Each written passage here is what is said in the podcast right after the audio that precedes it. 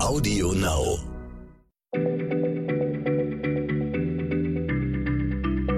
Schneller Schlau, der kurze Wissenspodcast von PM.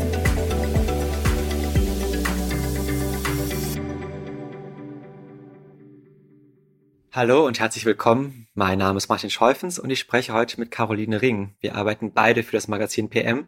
Und Caroline, habt ihr wahrscheinlich das noch nicht gehört in unserem Podcast, die ist bei PM sehr oft verantwortlich für Themen im Bereich Biologie und Genetik. Und deswegen sprechen wir heute auch um ein biologisches Thema, nämlich um Bäume.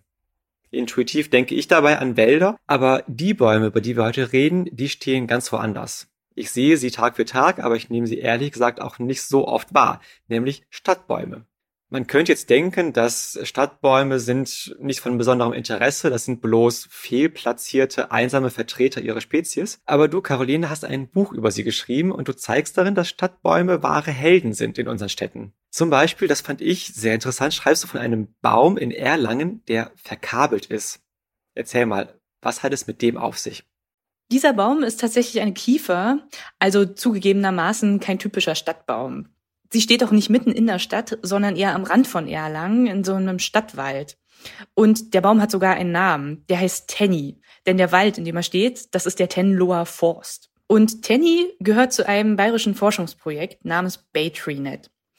Dort hat man knapp 15 Bäume in Orten über ganz Bayern verteilt mit Sendern ausgestattet und die ragen richtig in die Rinde rein. Das sieht aus wie so Cyborg-Bäume. Und diese ganzen Kabeln stecken an Messgeräten, die das Verhalten des Baumes messen. Was meinst du mit das Verhalten des Baumes? Also wie verhält sich denn ein Baum? Naja, Bäume verhalten sich eigentlich ja wie alle Lebewesen auf ihre Umwelt um sich herum. Aber das machen sie ganz anders, als Menschen das machen würden. Um das so ein bisschen zu verstehen, stellt man sich am besten vor, man wäre selbst ein Baum. Dann steht man also ständig an einer Stelle, man kann nicht weglaufen bei Gefahr und ist auch auf das angewiesen, was dieser Ort bietet. Also man hat wirklich ganz wenige Möglichkeiten für das, was wir jetzt erstmal als Mensch erfassen können. Aber aus dem, was man dann da hat, muss man das Beste machen.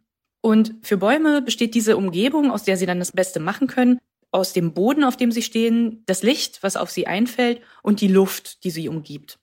Und dann kommen eigentlich noch Fressfeinde dazu, also Insekten und sowas alles. Aber bei Tenny, der Kiefer in Erlangen, da geht es erstmal nur um die sogenannten abiotischen Faktoren, also Wasser im Boden und Sonnenlicht in der Luft. Darauf reagiert sie und das kann man sich live im Internet anschauen. Das kann man sich anschauen, vorausgesetzt, die Kabel hat nicht schon wieder ein Eichhörnchen abgerissen. Das ist nämlich wirklich schon mal passiert. Okay, also die Natur kämpft gegen dieses Experiment, aber wenn jetzt mal kein Eichhörnchen da war und die äh, Sachen ausgerissen hat, was kann man dann beobachten? Dafür muss ich ein bisschen ausholen und erklären, wie ein Baum überhaupt funktioniert. Bäume brauchen wie alle Pflanzen drei Dinge zum Überleben. Wasser, Sonne und das Gas Kohlendioxid in der Luft. In ihren Blättern oder besser gesagt in allen Teilen, die grün sind, findet damit Photosynthese statt. Das hast du vielleicht schon mal gehört im Biounterricht oder irgendwann. Bei der Photosynthese wird jedenfalls aus Licht, Wasser und Kohlendioxid Zucker hergestellt von dem Baum in jedem Blatt, wie in so einer Fabrik. Also jedes Blatt ist quasi eine kleine Fabrik. Dieser Zucker, der dabei hergestellt wird, das ist das Nahrungsmittel der Bäume. Das Sonnenlicht fällt auf den Baum und die Blätter. Kohlendioxid liegt ebenfalls in der Luft und kommt an die Blätter. Und das Wasser allerdings, das ist im Boden. Und das muss erstmal hochkommen in die Blätter, um dort verarbeitet zu werden. Das passiert über unzählige Röhrenzellen, die den Stamm durchziehen, von unten nach oben. Würde man von so einem Baum all das Holz wegnehmen, also alles das, was fest ist, dann würde da nur noch sowas wie eine Wassersäule stehen bleiben. Das Wasser, wenn es dann einmal nach oben gekommen ist, da wird es dann zur Photosynthese verwendet. Und ein Teil davon wird dann zur Herstellung des Zuckers verwendet und der andere Teil, der verdunstet im Zuge dieser chemischen Reaktion, die dabei abläuft.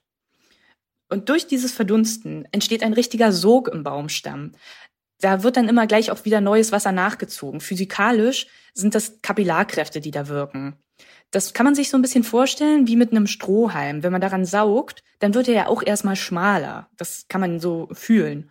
Und im Baum passiert das Gleiche, aber tausendfach auf einmal in jeder einzelnen Röhrchenzelle.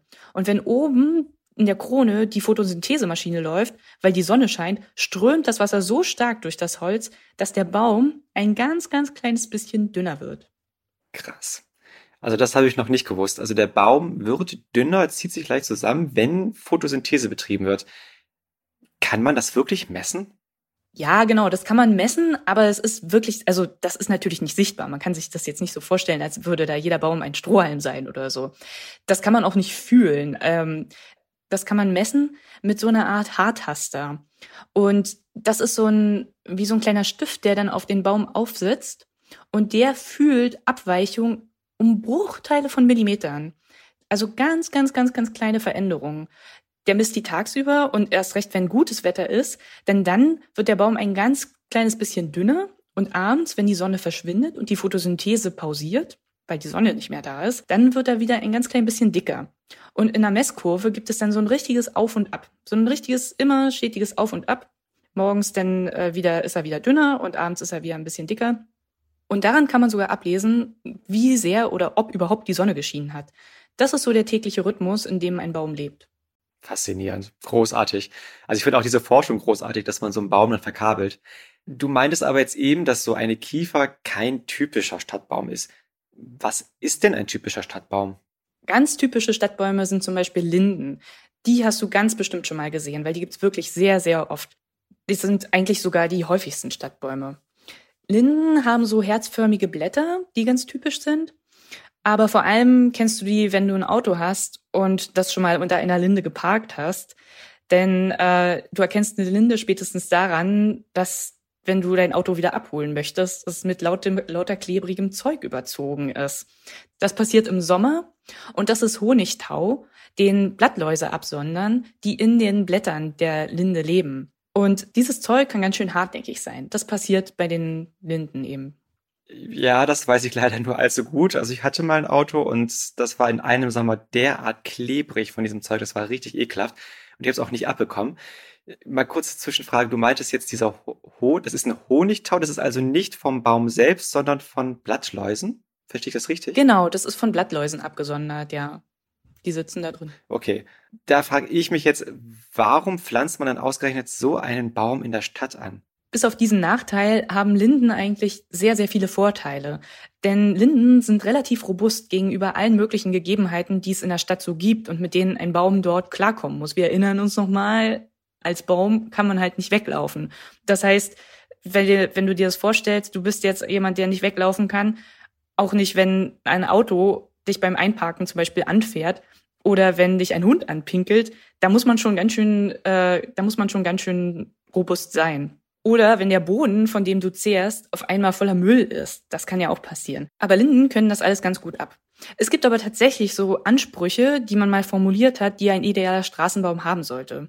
Dazu zählt neben seiner Robustheit auch, dass von ihm tatsächlich möglichst wenig runterfallen sollte. Okay, also bei diesem Punkt fällt die Linde ja dann durch, durch dieses Kriterium. Gibt es denn einen wirklich idealen Straßenbaum? Leider nicht hundertprozentig, aber es gibt schon einen Baum, der kommt da sehr, sehr nah ran und das ist die Platane. Das sind doch diese mit diesen hellen, schuppigen Rinden, oder? Genau, die sieht man wirklich oft auch an Straßen, gerade an großen Straßen auch gepflanzt, meistens so richtig in Alleen. Die Platanen, die man da sieht, sind eigentlich eine Kreuzung aus zwei anderen Platanarten. Und es hat sich aber herausgestellt, dass diese Kreuzung besonders robust ist und auch noch gut Schadstoffe aus der Luft filtern kann. Und vor 100 Jahren war es total in Mode, überall wo es ging, Platanen zu pflanzen in der Stadt. Deshalb sieht man die heute auch noch dort, weil die Bäume sind natürlich nach 100 Jahren im besten Fall immer noch da. Und die Früchte der Platanen, das sind so kleine weiche Bällchen, anders kann man es gar nicht sagen, die richten nun wirklich gar keinen Schaden an. Okay, dann klingt die Platane ja wirklich wie der ideale Stadtbaum. Warum pflanzt man da nicht einfach überall Platanen? Der Grund ist leider ein bisschen tragisch. Zum einen bieten nämlich Platanen für Insekten kaum Nahrung, wie man heute weiß. Aber Insekten sind natürlich auch in der Stadt wichtig. Das muss man also mitdenken immer. Und zum anderen hat sich herausgestellt, dass auch die Platanen für Krankheiten anfällig sind, die leider ziemlich aggressiv werden können. Zum Beispiel den Platanenkrebs und auch einen bestimmten Pilz. Wenn Platanen also nicht regelmäßig sozusagen gewartet werden, wenn da nicht immer mal wieder jemand vorbeikommt und guckt, wie es dieser Platane geht, dann kann es passieren, dass sie nicht nur flauschige Bällchen abwirft, sondern auch mal irgendwann ihren Ast oder dass sie ganz abstirbt. Oh herrje. Das heißt dann also, dass die Suche nach dem perfekten Stadtbaum immer noch weitergeht. Genau, absolut. Und das wird in Zukunft auch noch sehr interessant. Denn durch die globale Erwärmung wird es natürlich auch in den Städten trockener und heißer. Das heißt, die Bäume der Zukunft müssen also in sehr viel widrigeren Umständen groß werden als die der Vergangenheit. Deshalb gibt es verschiedene Versuche, Arten aus südlicheren Regionen auch bei uns zu pflanzen. Statt Linden, die früher gepflanzt wurden, dazu zählten die Sommerlinde und die Winterlinde, nimmt man heute zum Beispiel die mongolische Linde oder die Silberlinde. Die kommen auch dann noch gut klar, wenn es wärmer wird. Oder man greift auch ganz andere Arten zurück, zum Beispiel den Judasbaum, Amberbaum oder Tulpenbäume. Oder man pflanzt Esskastanien statt Rosskastanien. Wenn man darauf achtet, kann man manchmal schon jetzt so eine Bäume in den Straßen entdecken. Darauf werde ich das nächste Mal achten, wenn ich durch die Straßen laufe. Auf jeden Fall werde ich auch insgesamt die Linden vor meiner Haustür viel genauer mir anschauen und ihnen, selbst wenn da ab und zu mal was runtertröpfelt, äh, mich mehr bei ihnen bedanken und dankbar sein, dass sie da sind. Wer noch mehr über die Stadtbäume wissen will, dem empfehle ich wirklich Carolines Buch. Das heißt, Botschafter des Lebens ist eben von Caroline Ring und ist im Berlin Verlag erschienen. Und da stehen ganz viele Geschichten zu verschiedenen Stadtbäumen in Deutschland drin. Ich danke dir, Caroline, für diese Folge und bis zum nächsten Mal. Danke, Martin. Bis zum nächsten Mal. Schneller Schlau, der kurze Wissenspodcast von PM.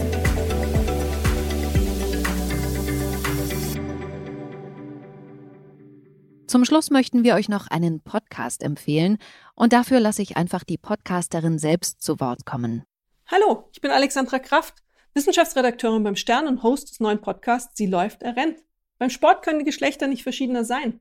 Männer rennen, bis das Herz rast und die Lungen brennen. Frauen, ja, die lassen es eher ruhiger angehen. Warum das so ist und was Frauen und Männer voneinander lernen können, das und noch viel mehr erfahren Sie in unserem Podcast Sie läuft, er rennt. Jeden Dienstag auf AudioNow, stern.de und allen gängigen Podcast-Plattformen. Hören Sie rein, fangen Sie an zu laufen. Wir freuen uns auf Sie. AudioNow.